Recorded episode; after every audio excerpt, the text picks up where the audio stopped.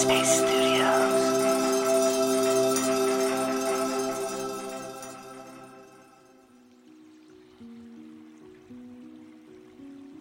Hello, it's Eve here. Welcome to Radio Headspace and to this brand new Wednesday. So, I wanted to start with a very quick exercise today, and you can do this wherever you are, and you can keep your eyes open. So, noticing your posture, whether you're sitting or standing, and feeling the connection of the ground or the surface beneath you.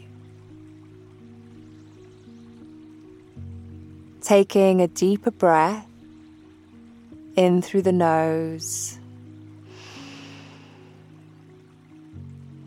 and then out through the mouth.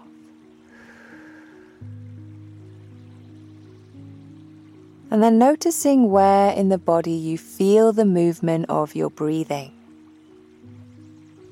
Might be in the nostrils, the shoulders, the chest, or the stomach.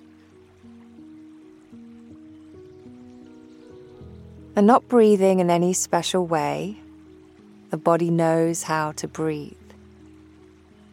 But resting the attention with the movement of the breath, the rising and falling sensation. And when you notice that the mind has wandered, gently guide the attention back to the breath. Coming back to this moment over and over.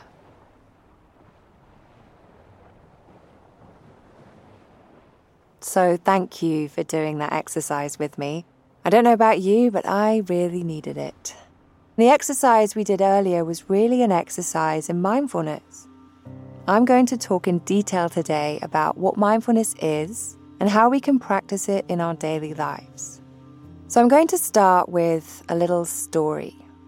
I'd recently graduated from university and I was going for job interviews.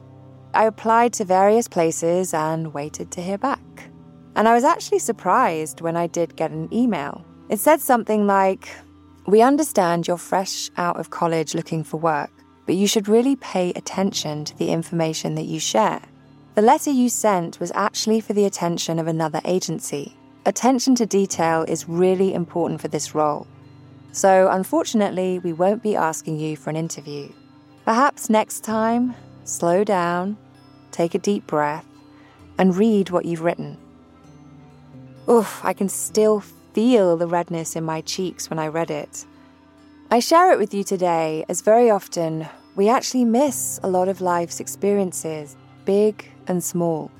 Practicing mindfulness is a way to practice paying attention to our present moment experiences as they happen. And the good news is that you can actually practice mindfulness no matter what it is that you're doing.